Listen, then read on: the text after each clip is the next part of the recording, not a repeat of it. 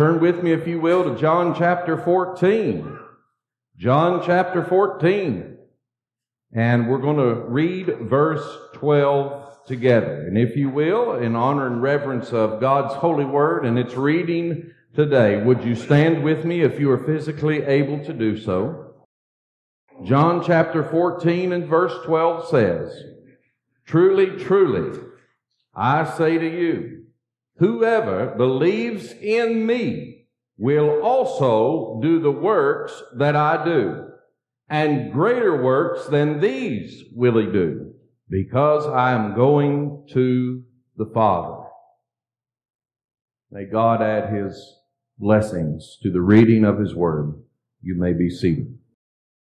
I got to be honest with you. I, there's many astounding statements that Jesus Christ spoke during his earthly life here with us. But of all the statements, that one has to be the most humbling and astounding to me. And if you really think about it, it will be to you as well. Uh, that he said, Jesus said, we who believe in him would do the works that he has done and greater. I want you to think of all that Jesus did, especially in just those three years of ministry that we know about from turning water into wine at a wedding in Cana, from opening the eyes of the blind, restoring withered hands, uh, cleansing lepers, casting out demons of those possessed, walking on water, on and on we could go. And there's many more miracles and works of Jesus Christ that are not even recorded as the scripture tells us. He raised the dead. Wow.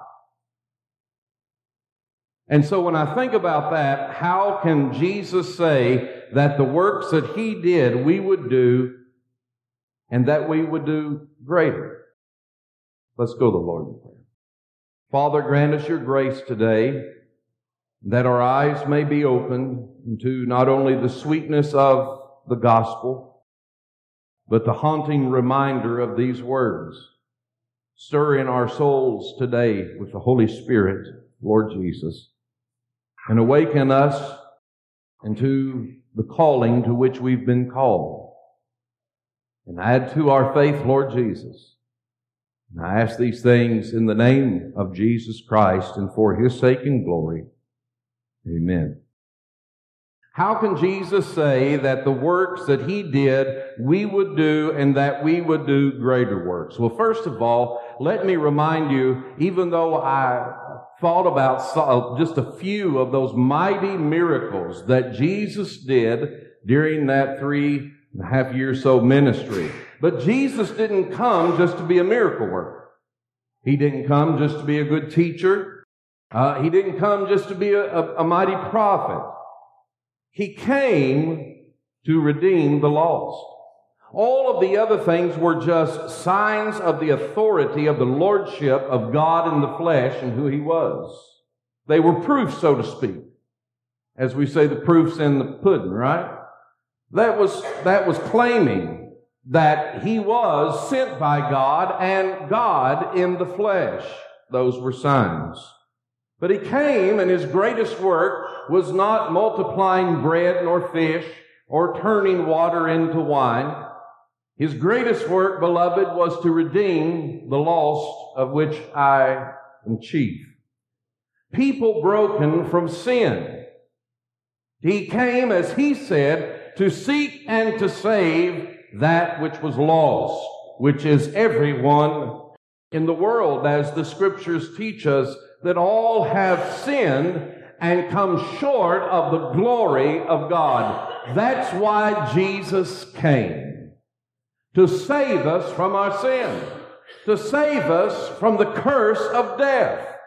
To save us from hell, a place prepared for Satan and his demons. And he cast his wrath upon his only son, God did, Jesus Christ, on the cross of Calvary. And there Jesus Christ bore our sins as the sacrificial lamb. There are three implications very quickly that I want to bring out from this scripture. One is this. There is a work that God is accomplishing through Jesus Christ and His death, burial, and resurrection. In other words, beloved, listen to me. Listen to me. Tune in today, please. God has a mission. And the Bible reveals that mission of salvation for lost people. God has a mission, and it is to redeem His fallen creation. The second implication I want to bring out is that the work or the mission of God is not done, but is to continue even though he physically would go be with the Father. It's not done. The work is continuing. Jesus tells that there, he explains that there. He implies that in this scripture. And he told them in chapter 14 and verse 3 that he was going away to prepare a place for them, that he would come again. He would be leaving. But he said, whoever believes in me will do the works that I do. The work, the mission of God was to continue even though he would be departing and going to be with the Father. The third is this. The work or God's mission is to continue how?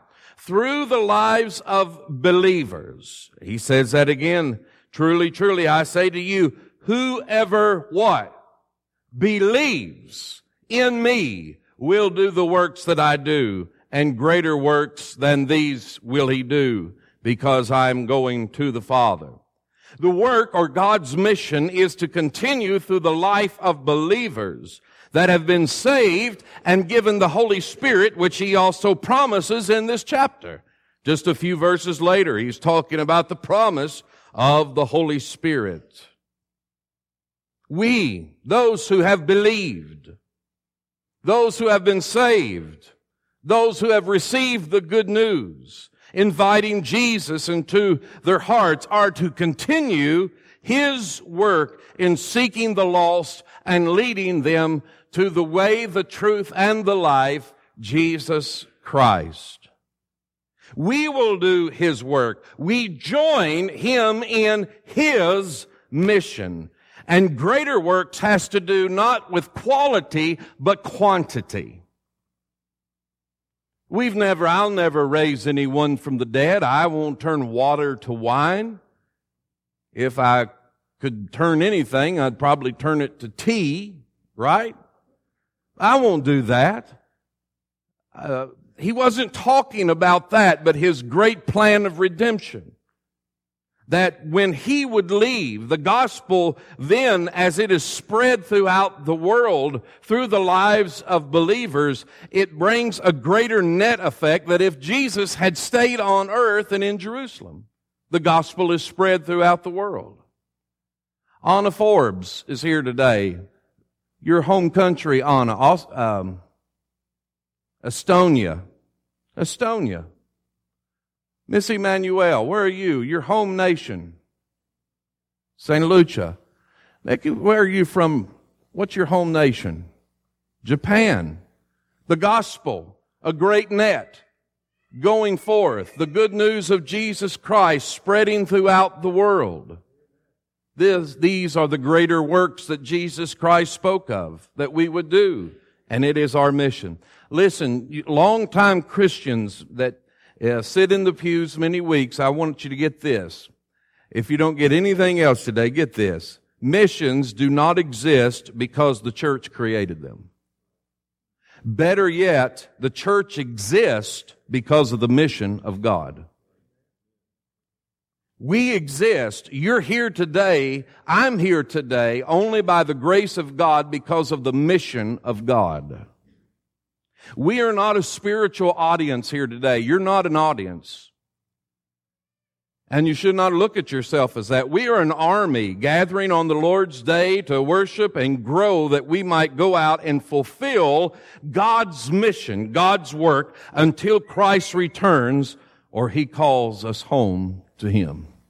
We're an army drawing strength, growing in grace to go out these doors and to do the work of Jesus Christ and even in a greater way that we may spread it throughout our city, in our homes, throughout the nation, and throughout the world. And that's how the church should look at itself. Now, I think many of us know that. You've heard that preached many times probably, some of you. Maybe some of you, some of these concepts are new, and that's okay. That's why we come to learn wherever we are in our walk of faith. Maybe you needed reminded of that today. I think we understand that we are, we should share Jesus Christ, but that brings anxiety into our hearts many times, does it not? Sure it does. But with the Holy Spirit's help, it can be as easy as doing something that we do all the time, and that's having conversations. Conversations. This year in our church, we are trying to have at least a thousand gospel conversations. We can only reach that goal that if all of us play a part. If a hundred of us had ten gospel conversations, that'd be a thousand. A hundred of us, ten in a year. That's not a lot, really. But if we could reach a thousand gospel conversations, good gospel conversations, sharing Jesus Christ and His good news with others, just think what Christ would do if we would share His good news, how He would bless it in so many ways. When we think about having a gospel conversation and sharing Jesus Christ, we've got to think about one thing, one thing that we have in common with all people. Now certainly we have death in common with all people, but even Christians and unbelievers or non-Christians have different views on death. Death to us, even though it is uh, revealed as a hard thing, is in reality a very beautiful thing to the Christian. But the one thing that we all do have in common, everyone in the world, is hurt or pain or brokenness. Whether you're a Christian or not, no one is exempt from disappointment, from sickness, from hurt, from pain. Whatever it is, it comes in brokenness. And how many times in everyday conversations do people engage you about their problems or challenges? All the time. It doesn't take long to be in a conversation uh, and you find out that someone is sharing a problem with you. Maybe it's a very personal problem. Maybe it's a problem that they're upset about the brokenness of the systems of the nation and of the world, of the government. Uh, whatever it might be, it doesn't take long. It might even be about their favorite ball team. There's brokenness there's problems, but mostly in their lives. Most people uh, don't shy away from sharing pain or struggles that they're going through in their life. And it's amazing how often people share their heartaches regarding their marriages, their children, their finances, addictions, depression, and you name it, people are hurting. The world is broken and that's why Jesus came.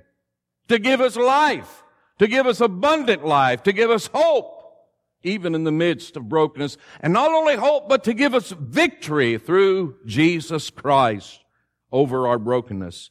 The world needs hope. That's what the world needs is hope. Because we are broken. Many of you are here today because you have hope. And you came to worship the one who gave you hope through Jesus Christ. And so today at this time, I want to share what we call the three circles life conversation guide. This is a tool. It is simply a tool for you to use in connecting with people in conversations about Jesus Christ. Now, when you come into a conversation and you spend just a, it could be a few seconds, it could be a few minutes. Whenever someone begins to bring up brokenness in their life, the first thing I want you not to do is try to outsick them. You know what I mean? Well, we have a habit of that. Someone tells what they're struggling with and we just feel like we got to top it somehow. If someone, I don't know, if somebody said, my head was cut off yesterday, we'd find some way, oh, but you don't know what I've been through, brother. We'd find some way to outsick them. Instead of listening to them showing compassion and love.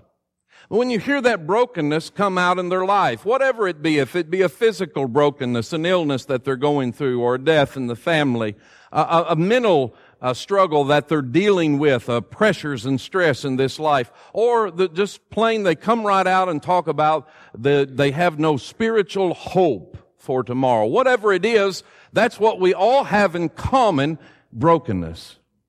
Brokenness. Even when people are stirred up about politics and things of that, it's brokenness because people are broken. It'll never be perfect. No matter who's living in the White House or who's in the Congress, it'll never be perfect because we're never perfect and we're people and we're broken and the systems of this world will always have a sense of brokenness even on their best day. Whenever you hear brokenness, the first thing I want you to do is pray.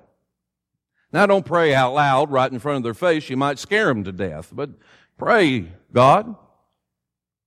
They're sharing with me struggles or insecurities or brokenness in their life. When the time is right, and when I've listened and shown grace and compassion, would you help me and open the door that I may share the good news with them? Brokenness is seen in suffering. It's violence that we see on TV every day, poverty that we see, pain, death around us. Brokenness leads us to search for a way to make life work. People might ask the question, why would God allow this world to be in such a way? The first step of the three circles is God's design. God's design. We see that in the first and the three circles. In contrast to this brokenness, we also see beauty, don't we? In the midst of all this brokenness, we still see beauty. We see the beauty of the hills of Kentucky, the mountains further and we see lakes and seas and nature and many other. We enjoy a cup of coffee with a good friend, a delightful, encouraging talk with someone. We still see beauty. We still see purpose and we see evidence of design around us. That's because there was a designer. And it was God's design. And God in the beginning created the world, and he said that it was very good.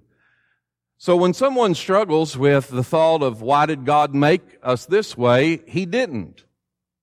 God made everything good. He made everything perfect. He made everything beautiful. And mankind, Adam and Eve too, were perfect. And they had beautiful fellowship with their Creator.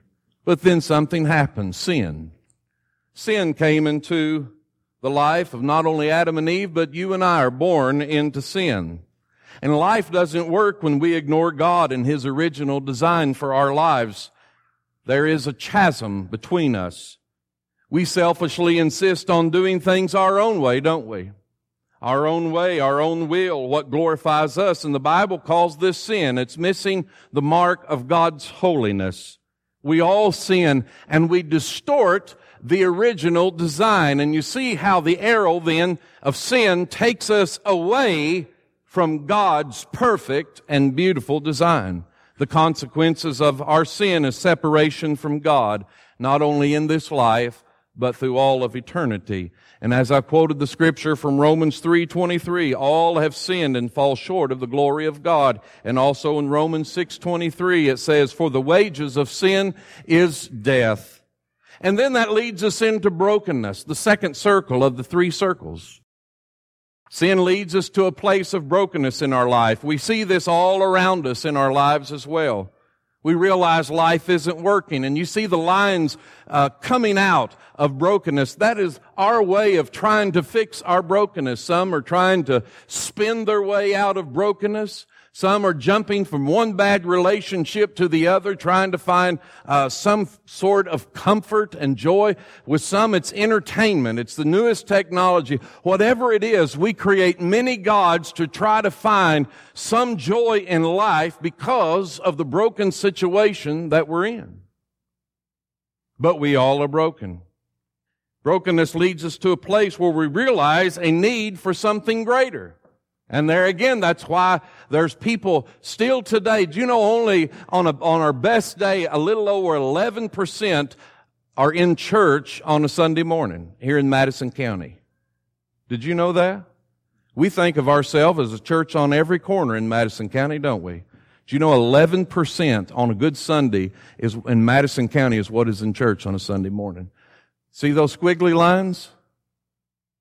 That's everybody trying to find life in something else to replace the brokenness. Even Christians today, we still have a tendency to do the very same thing. We jump from one relationship to the next, one bill to the next, whatever it is.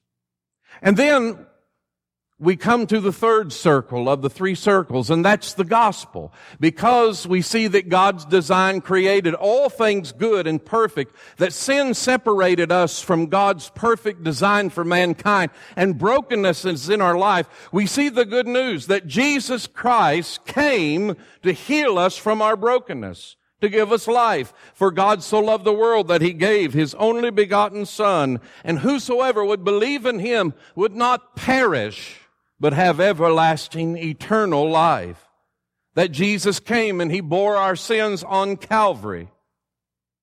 He bore the wrath of God on the cross for us.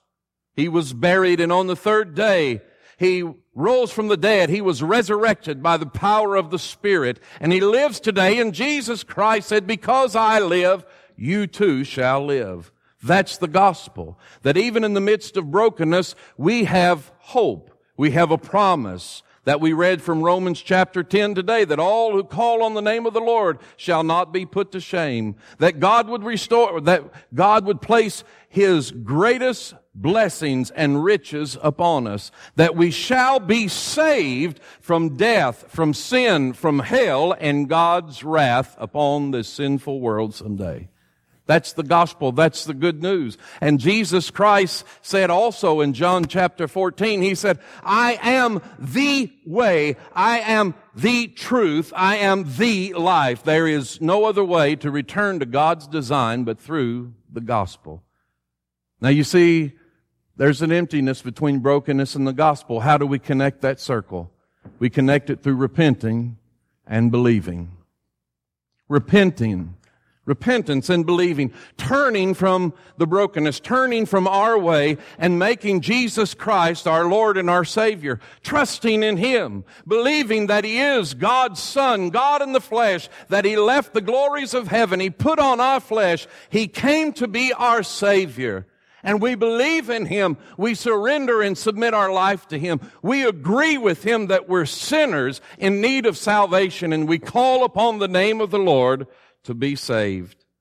Repent and believe the good news. It says in Mark 1:15. Ephesians 2, 8 and 9 says, For you are saved by grace through faith, and that it is not from yourselves, it is God's gift, not from works, so that no one can boast. Again, Romans 10, 9. If you confess with your mouth Jesus is Lord, believe in your heart that God raised him from the dead, you will be saved. Beloved, you can be saved here today. If you would just repent which repentant means turn from one direction into another. Turn from your way of brokenness and all the ways you're trying to fix your brokenness and turn to Jesus Christ. And then we see we are recovered and we pursue and we are brought back into God's design and purpose for our life. That's why Christians have purpose. We're put here for a purpose. And when you have purpose, you have hope. When you have hope, you have joy. You have joy, you have love. And the Holy Spirit produces His fruit through our lives. And you want to know something, Christian? You might be looking at this and, and, and you've not been living the life that you should. Do you know it's the same process for you today? There's sin in your life that you've not confessed of. It's the same for you today. Even though you're a child of God, that you believe in Jesus Christ, you're living in brokenness right now. I want to say for you and I both, when sin enters our life unconfessed and undealt with, it's the same process, the three circles continuing in this life. We need to repent of our sins. We need to believe how we were saved and who saved us. We need to take joy in the gospel of Jesus Christ and let Him recover and restore us to His design. And then when you share those three circles, and you don't have to go into as much detail as I have today, you ask that person, now that you've heard this good news, would you call upon Jesus Christ today? And you can lead that person in a prayer, a simple prayer. My life is broken. I recognize it's because of my sin and I need you. I believe Christ came to live, die, and was raised from the dead to rescue me from my sin. Would you forgive me? I turn myself ways and put my trust in you. I know that Jesus is Lord of all, and I will follow him, and my friend and you will be saved. They will be saved. What a beautiful thing. And then you can encourage them as they begin their new journey of what the Bible teaches them how to pursue God, that He has a design for healthy relationships, teaching them to pray and invite them to church and come pick them up and take them out to eat and, and whatever it means, bring them to church and get them connect with God's people Encourage them to read their Bible. The Bible reveals God's mission, His design, showing how to pursue Him, and then teach them to share the good news with others. That's the three circles. Can we, in brief, can I give you, a, with Paula's help today, a short demonstration of what this might look like? And it'll be different from you or when your experiences. It won't go exactly like this. It's with anything else. It's going to take time. Would you join us in the dramatization this morning? There's Paula. I've not seen her in a long time. I heard she's struggling with some things. Lord, will you open a door that I might share the gospel with Paula today? Hey, Paula. Well, hi, I'm doing wonderful. How are you? Well, I'm okay. Well, what's going on? We're doing well. We're doing well. My wife is really mean, but other than that, we're doing very well. Well, I've heard she says the same thing. she does. But we're blessed. And but you're struggling. What's going on with your life? Well, gosh, it just seems like everything in my life is just going wrong right now. I mean, you probably don't want to hear everything. No, that's okay. I'm just so broken. Everywhere I turn, I, I just feel hopeless. I, you know, I, I just, I just don't know if I want to live anymore. Hmm. I'm sorry to hear that. I'm really sorry to hear that. You know, I don't know exactly what you're going through or exactly what you've been through over the last few weeks or months, but I have felt, I too have felt broken at times in my life struggled with depression and different things and felt hopeless. And can I share something with you that really helped me in my Christian life? Yes, I, I would love for you to do that. I mean, all my life I've heard God loves you, and everywhere I look, you know, I see bumper stickers that said God loves you, and I read it on people's shirts, but I, I don't feel mm-hmm. You know, a lot of times people wonder why does God allow this to happen, or if there is a God, why is all this mess? And that's what I want to share with you today. That in the beginning, God created all things perfect. His design was perfect. It was good. When God created all things, He said, It is good. And man enjoyed wonderful, sweet fellowship with God. But then came sin. And sin separates us from God's design. It brings us away from God's design. And all have sinned and fallen short of the glory of God. You and me, everyone in the world, we've all sinned. We want our own way. And then we deal with brokenness. And that's why we all live with this brokenness today, is because of sin. My sin, your sin, the world's sin, Adam and Eve sin. It doesn't matter. The world's broken. And then we're always trying to find ways out of the brokenness. And I have done that myself, jumping into to things that weren't God's design for my life and reaping the or reaping the repercussions of that. But then there's the good news, Paula, and this is the joy that even though we are in a broken world and I'm broken, you're broken, we go through sickness and pain and hurt. Jesus Christ came. God so loved the world that he sent his only son, Jesus Christ, to restore his fallen creation. And he's going to make all things new one day, totally, for throughout eternity. And Jesus Christ, God in the flesh, came and he went to a cross at Calvary and he bore my sins and your sins. He bore the brokenness of the world. They placed him in a tomb, and on the third day, Paula, he was raised from the dead by the power of God. That I too might have that hope of overcoming death one day. Paula, that's the good news that Jesus Christ came to give us hope, to give us joy, to give us peace in this brokenness. And he promised us whoever would call upon his name would be saved.